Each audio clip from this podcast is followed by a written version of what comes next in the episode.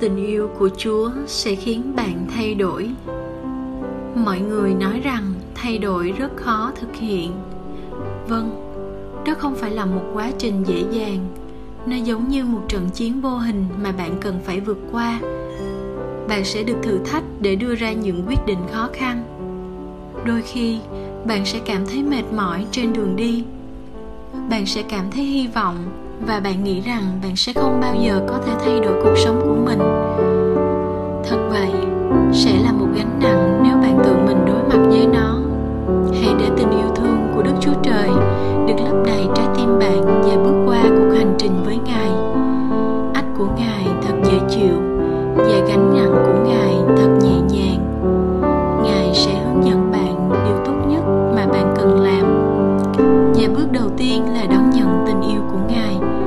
Sự thành tín và ân điển của Chúa sẽ dạy bạn cách tuân thủ theo đường lối của Ngài. Khi bạn học cách đánh giá mọi sự Đức Chúa Trời đang làm trong cuộc sống của bạn, bạn sẽ lớn lên trong sự hiện diện của Ngài và bạn sẽ khám phá ra rất nhiều điều về Ngài. Mối quan hệ cá nhân của bạn với Đức Chúa Trời sẽ dẫn bạn dừng những điều không làm vinh hiển danh Ngài. Bạn sẽ học cách yêu Chúa và tình yêu đó sẽ thôi thúc bạn làm những điều tốt đẹp cho Ngài.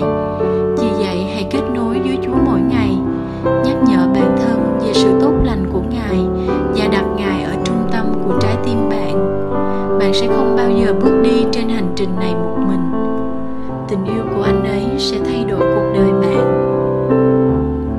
Bạn sẽ ngừng phạm tội vì bạn muốn làm vui lòng Đức Chúa Trời. Và khi bạn hiểu được tấm lòng của Ngài, bạn sẽ nhận ra rằng tất cả những gì Ngài muốn là bạn có đức tin nơi Ngài và phục vụ người khác. Hãy để tâm trí bạn say mê với lời của Ngài và bạn sẽ không bao giờ bước đi trong bóng tối. Khi trái tim bạn tràn đầy tình yêu thương của Ngài thì bạn sẽ làm những điều không làm Ngài thất vọng hay tổn thương.